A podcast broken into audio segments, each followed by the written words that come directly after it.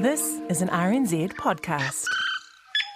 Back in February, after an awful lot of consultation, lobbying, and eventually discussions in Cabinet, the government unveiled the Public Interest Journalism Fund, $55 million for the media over three years. They said this would help sustain at risk local news and journalism, and in the big picture, it would be a contribution to a healthy democracy. And recently, it announced a contribution of more than 100 new jobs for journalists, which we'll hear about in a minute. This is the biggest single public investment in journalism for decades, and media companies, big and small, local and national, can all apply to the fund via the government's broadcasting funding agency, New Zealand On Air, which said it would spend the fund's money in three ways on specific journalism projects to be delivered to the public to a deadline, on industry development, things like cadetships, training, and capacity building, and on actually employing reporters in newsrooms around the country. And that last one is a bit of a break from the past. While successive governments have funded public broadcasting for decades, and in recent years also funded journalism at private media companies too, it hasn't actually covered the cost of news journalists and reporters at those media companies. Now, that changed with the launch of the Local Democracy Reporting Service in 2019, which paid for eight reporters in regional newsrooms around the country and is now being expanded to 20 at a wider range of media outlets. And predictably, most media companies have welcomed all of this investment. But opposition politicians reckoned it just might make the media reluctant to bite the government hand that's feeding them in the future.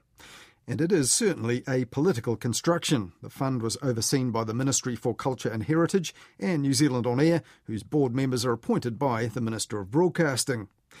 Just after the launch of the fund, National's broadcasting spokesperson Melissa Lee even asked the bosses of state owned TVNZ and RNZ during their annual reviews in Parliament if they'd run shy in the future of stories that could bring down ministers or even the government if they feared losing this funding. They both said no, and the Minister of Broadcasting and Media, Chris Faafoi, said that neither he nor his peers could have any say in where the public's money went. I am confident that any decisions that made uh, around any of the funding support that we have um, that we have uh, announced recently uh, is completely and utterly uh, clear of any ministerial involvement, and uh, quite rightly is undertaken by New Zealand On Air. Since then, the National Party leader Judith Collins has also asked the Prime Minister in Parliament if this funding is buying the media's compliance, and she said so in a few interviews, including this one. Well, that actually, you know, you have to wonder does that buy compliance or what?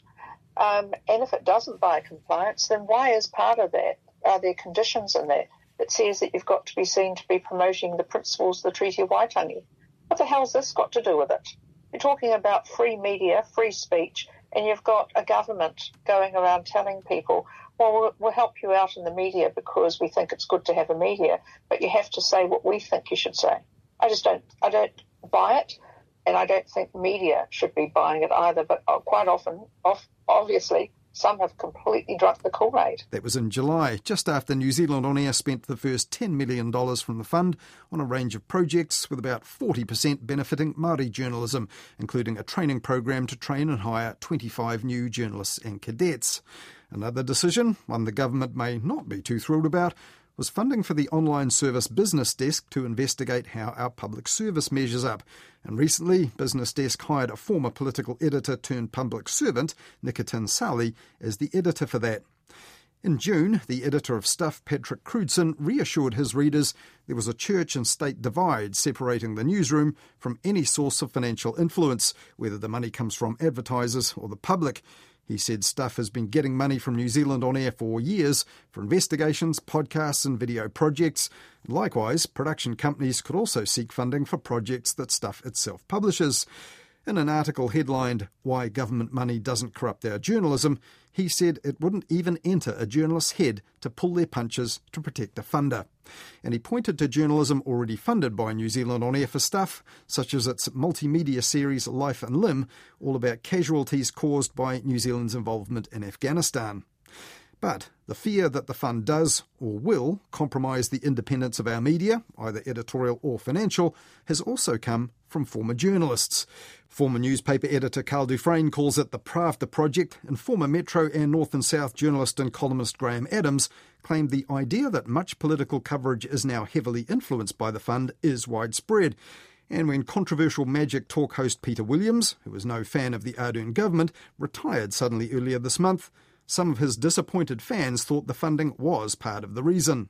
Your parent company, Newshub, have had their snout in the trough of this um, journalist fund, the $55 million fund, and um, it comes with strings attached, and he's gone.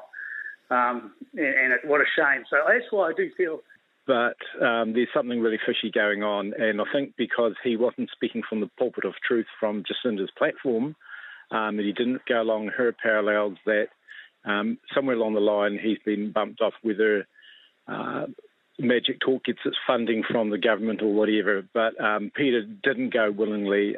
Late last week, the Public Interest Journalism Fund announced its biggest outlay yet for employing journalists in new roles in most cases for a period of two years, and the big media companies were big beneficiaries. For example, Stuff gets just under $3 million to hire 20 journalists for community news and its Māori initiative Pou Tiaki. NZME, owner of the Herald, gets about the same for 15 roles for Te Pātiti, reporting on justice in the courts, which will end up in 11 different publications. The Otago Daily Times publisher Allied Press gets $700,000 for four new staff and Discovery New Zealand gets the same sum for three new Newshub journalists. And Māori Television gets more than $1.5 million for seven new journalist jobs. TVNZ, meanwhile, gets money for two new roles for TVNZ News, while $3.5 million will boost the local democracy reporting scheme administered by RNZ to take on 20 reporters around the country. And there's more. Website The Spinoff gets money for two new staff. Magazines North and South Metro and new publisher School Road all get money for new staff as well, along with more than a dozen smaller local news publishers and broadcasters. All this money will be a godsend for editors and managers around the country managing on tight margins in tight times. But what do we get for our money? I asked New Zealand On Air's head of journalism, Raewyn Rasch. Well, let's look at some of the big ticket items, if I can put it like that. Um, for example, uh, there's 15 new roles created in a project that's called Open Justice uh, Te Pātiti. Um, that's yeah, about $3 million going to this. Billed as a scheme to fill gaps in court reporting and ensuring the public is better informed in these critical areas. What do you think will be the output of that and where will people see it? So they'll they'll see it in their local newspapers because the the scheme is is pretty much nationwide. Um, NZME have sort of um, are working alongside Allied Press. So Allied Press down in, in the south of the south will um, cover that area, and it is one of those areas where we we identified there has been a fall in the number of um, journalists able to cover court. Uh, court reporting is is time consuming.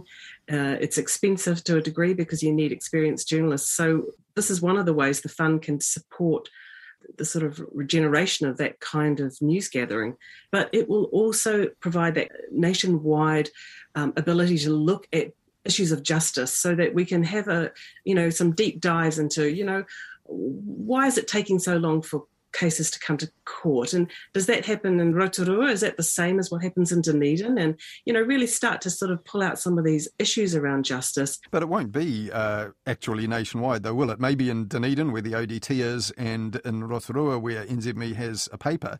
Uh, that's fine, but all the other NZME papers are, are up in North Island. Um, so, I mean, this, this, for example, won't be available to newspapers published by Stuff and other parts of the, the country? Well, this is an NZME proposal, and they have partnered with RNZ and Allied. So we can only fund what people bring to us, and this scheme was brought to us. It, it absolutely meets the needs that we identified, so it has been funded. And another big ticket item stuff uh, 20 roles. This is quite a boost uh, for community reporting and uh, Pou Tiaki, which is um, its uh, Te Ao Māori reporting. It news features, opinion, and analysis featuring Māori voices and exploring uh, the Māori world. Um, the community reporting, that's interesting because uh, because of its economic problems, stuff closed or sold, um, I think somewhere around about 25 community titles and the roles that went with them uh, a, a, few years ago. Uh, is this basically an opportunity for them to resurrect what they had to uh, close down? I'm not sure we'll, whether we'll necessarily resurrect, but we'll certainly support um, the ongoing, you know, the titles that they currently have. Um, that journalism, and we, we again, you know, we realise that that local journalism is really important.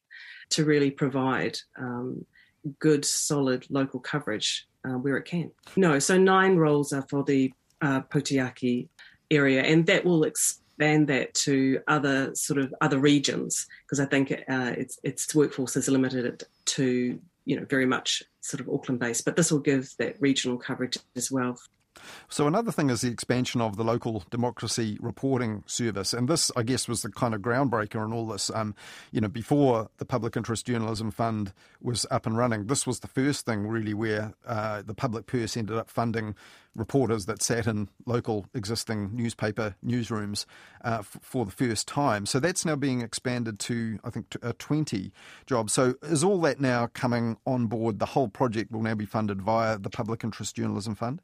Yes, yes. Basically, it's come into our fund. So it's it's 18 reporters and two support staff, and those 18 reporters basically are based around the country in um, a variety of newsrooms, and uh, those 18 staff uh, will then be producing stories that actually spread to 26 newsrooms. Mm. I wonder though if there's the potential for some double ups. Just looking at that geographic spread, for example, there's a separate.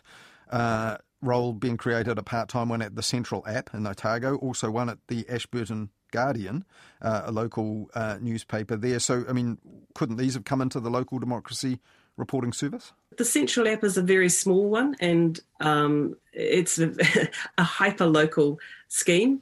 So it's not really at the scale at which it could come into the LDR. So we wanted to support that. There's another and the LDR reporters are very much, uh, you know, confined to to reporting on issues um, of local government, and uh, don't really um, do sort of any sort of mainstream reporting that that a paper might want them to do. Established broadcast newsrooms have, have done well out of this too. But for example, uh, so Newshub, I think, have three roles funded from this TVNZ too. But why was it necessary for you know such established and market leading uh, commercial news newsrooms um, to be able to dip into this fund to add a couple more roles? So these are roles that those organisations haven't been able to fund themselves. I mean, TVNZ, for instance, this is the first of um, what we're calling the partnership editor scheme, a, um, a Maori role at the senior executive level to provide that kind of Maori oversight uh, at the very um, top levels of, of news and current affairs at TVNZ and the second role will support that um, position because of the just the large scale number of um, news and current affairs um, uh, programs within the TVNZ um, slate. So they'll be able to actually um, work and ensure that the sort of decisions that get made at that sort of executive level can actually be um, uh, carried out at, at, at, a program level. Is it around uh, translations of things? Is it around supporting um, tikanga within individual stories? So um, those two roles are very exciting, and we'll start to see some of those um, those roles actually appear in other uh, proposals. Um, I think in coming rounds, uh, the uh, Newshub roles again.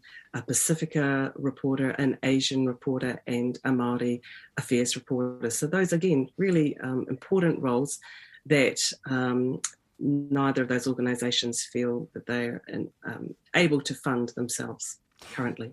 In terms of that partnership editor role, I mean, there have been political uh, objections or questions raised about this. For example, uh, whether they would have a role in basically monitoring whether media companies are uh, abiding by the principles of Te Tiriti o Waitangi and raising objections to that, saying this isn't actually consistent with um, a free media that makes its own editorial decisions. I mean, is the role of a partnership editor to actually edit or even censor stories if they don't think they're consistent with the principles of Te Tiriti?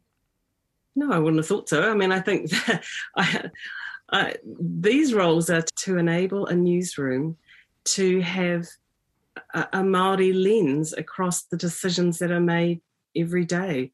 This is really important, um, an important change, a transformational change within our newsrooms. I think Māori deserve a seat at that executive table. I, I cannot understand how that would be a bad thing. Right, so it's an executive thing. It's not necessarily a on-program editorial um, scrutiny kind of role. Well, all editorial decisions are made on based on fairness and you know uh, balance, all of those journalistic things. And one of those journalistic things surely should be that it has uh, that is fair to to Maori. So I still don't quite understand why that should be problematic, they will sit at the at the executive level, like any other executive, and and help shape the the news agenda for whichever organisation they're a part of. Their job will be to provide a Māori lens across the decisions that are made. Māori lens has not been there up until now, then that's a deficit. Now, in the last round that was content based uh, funding back in July, uh, 40% of that roundabout was targeted at specific Māori content. And there's some more this time. So, seven roles for Māori television are being funded from this new fund. That'll take about um, up, upwards of a million and a half dollars. And there's also uh, some funding for uh, Radio Wātea, uh, which is going to get six and a half roles um, for funded for one year.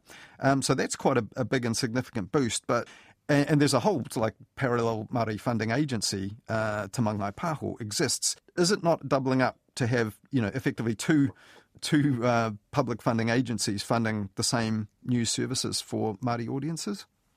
Um, it's not doubling up, and we do work um, very closely with Te Mangai Pāho to ensure that what we're funding isn't um, duplicating what they're funding.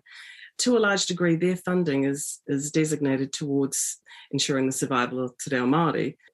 Māori television, for instance, is not funded to to produce news and current affairs. It chooses to produce news and current affairs, but it needs more support to do that.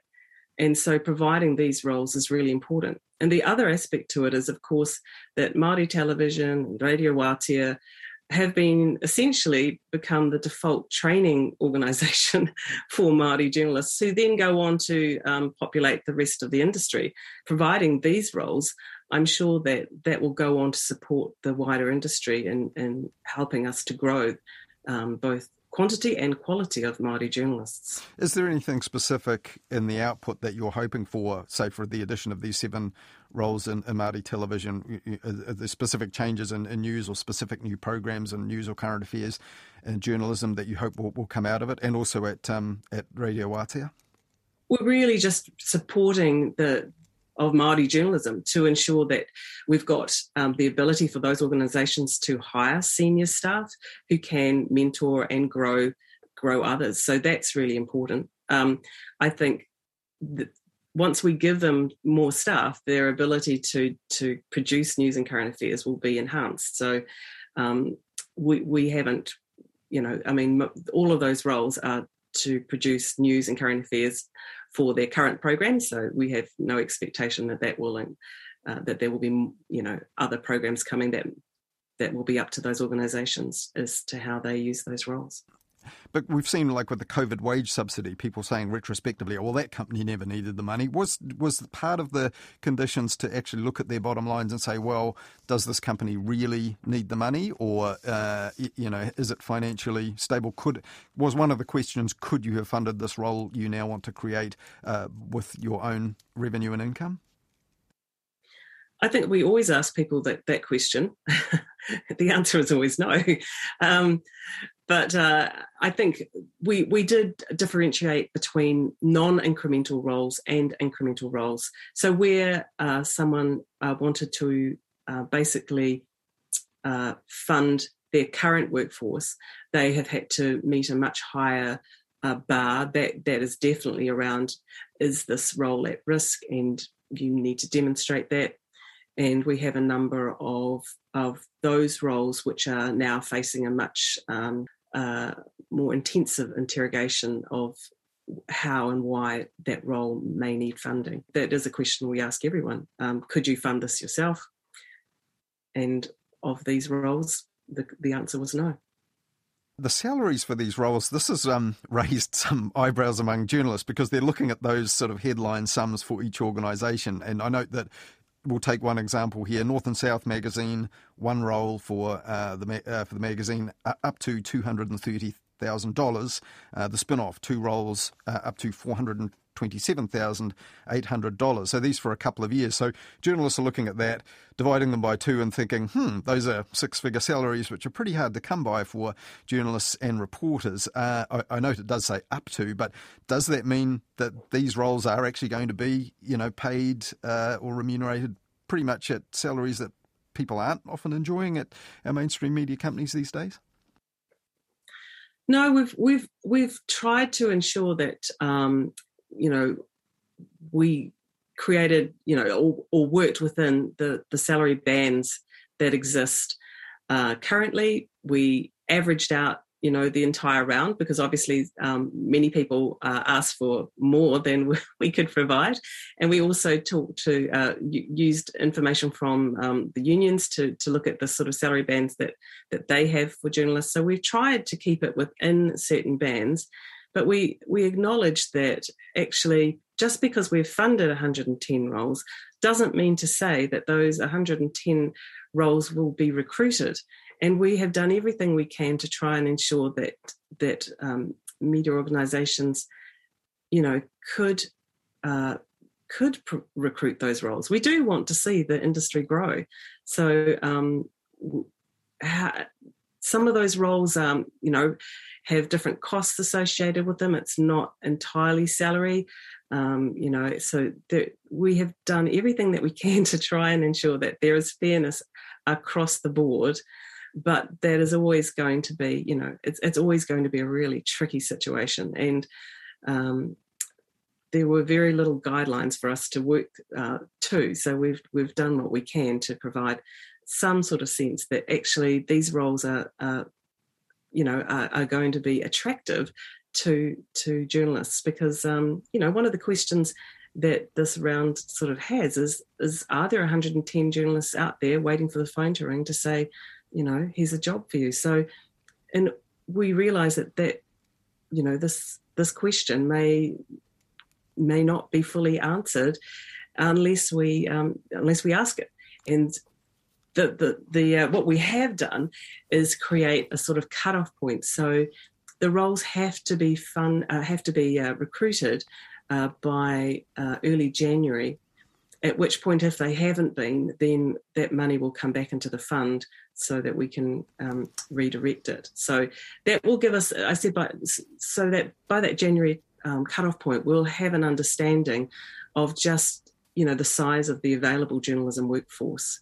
And that will give us, you know, so how much is actually spent out of this round will, will really be dependent upon that. Right. So journalists just looking at the sums shouldn't necessarily just divide by two and then apply for the jobs and expect they're going to get that salary if they're the uh, the lucky uh, applicant.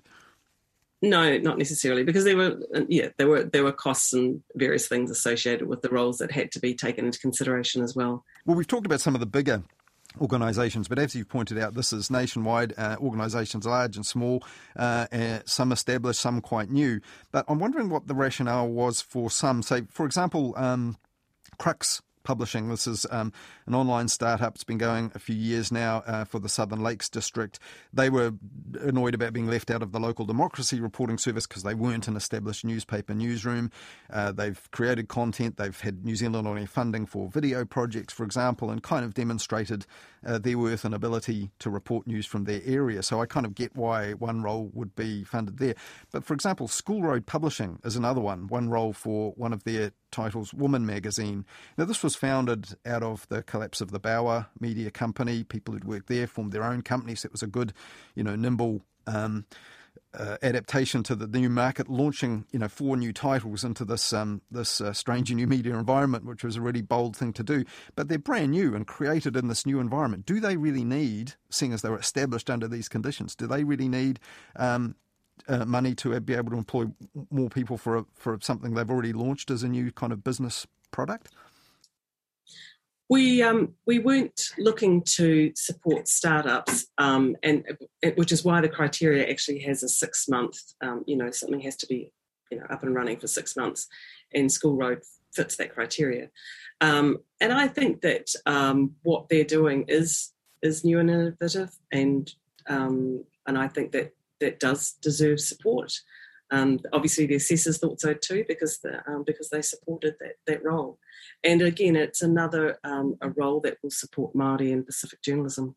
And Raewyn, also some in recent months, some opposition politicians and some former journalists have uh, commented negatively about the Public Interest Journalism Fund. They say it creates um, a kind of financial dependence, which they don't believe is healthy on funding from government, and also that there could be kind of political compromises, that it would uh, result in running soft on the government, things like that. We've also heard, you know, listening to talk radio, people raising this kind of unprompted, talking about the team of 55 million. So they're obviously even aware of the sum that's available in the fund for um, from the public purse. Are you concerned about a public perception and even some um, uh, mainly veteran journalists who um, think this isn't a healthy development, that there should be uh, this public purse, this government uh, largesse for the industry? Um, I'm, I'm, I'm not entirely sure where this comes from and, and where the evidence is to suggest that we somehow have uh, some influence over the editorial of, of the media. We do not. Um, New Zealand On Air has been running for, you know, 32 years, and they have often funded, or, or, or in fact, every year they fund um, factual, scripted um, programs, programming, um, that you know that that is unbiased um, and, and, does not necessarily you know is, is not a, a, a government mouthpiece and the New Zealand the the um, the Public Interest Journalism Fund is not set up to be a mouthpiece of the government. It is set up to provide public interest journalism that actually holds power to account. And if you actually looked at what we're funding and looked at the projects that we're funding, you would see that that's exactly what we're doing.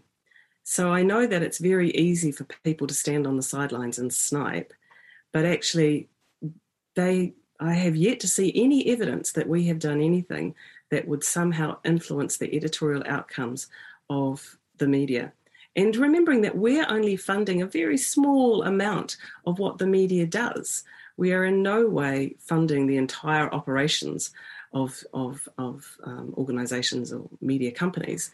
We're only funding very targeted public interest journalism, journalism that holds power to account, uh, you know, and does all of the things that actually uh, have been eroded over time because uh, companies have bottom lines to worry about, and you know, aren't necessarily um, you know, completely committed to being members of the fourth estate because they have those bottom lines that actually inform how they make decisions. So, um, you know, this fund actually provides some relief to them. For instance, you know, the court reporting scheme, for instance, is, is a really good example, you know, um, and the local government scheme is another really good example because I understand how it's really hard for a newspaper to sit there and go, well, you know, we really don't have the money and the time to allow a reporter to sit in a council meeting day after day and maybe not even get a story out of it. However, from a public interest journalism perspective, what's important is that the journalist, journalist is in the room. And so funding that is fundamental to, you know, enabling our democracy to really function as it should. But you don't you don't agree that it would create a kind of dependence. These are two year roles, and if the money runs out or the government changes and the current opposition clearly doesn't support it, uh, you know there would be a concern that uh, all this would fall away. Do you worry about that? Sustainability has been an issue, you know, right from the word go. We've always raised it. We've always saying to people, can you think of ways to be more sustainable? Can you think of ways that this role would continue post the fund? But you know, that's really that's beyond our that's beyond our scope really. We've been asked to run the fund and we're running it as well as we can. And uh, you know how the, the, the media is is funded in the future will be up to to the government and and the industry to decide. That was New Zealand on air head of journalism Raewyn Rasch